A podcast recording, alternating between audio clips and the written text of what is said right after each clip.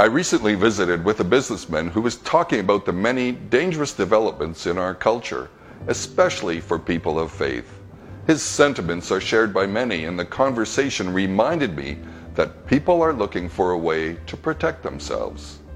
The Christmas story teaches us about the protective leading of God in a time of great danger.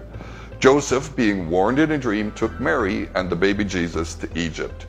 God knew what Herod was planning, and in a day when there is no GPS tracking, no satellite surveillance, no cell phones for friends to alert Joseph, God gave a warning and an action plan for protection. We do live in a time when powerful forces are trying to eliminate Christ in our hearts and in our beliefs. What a comfort it is to know that through the Holy Spirit we can be warned of coming danger and take action.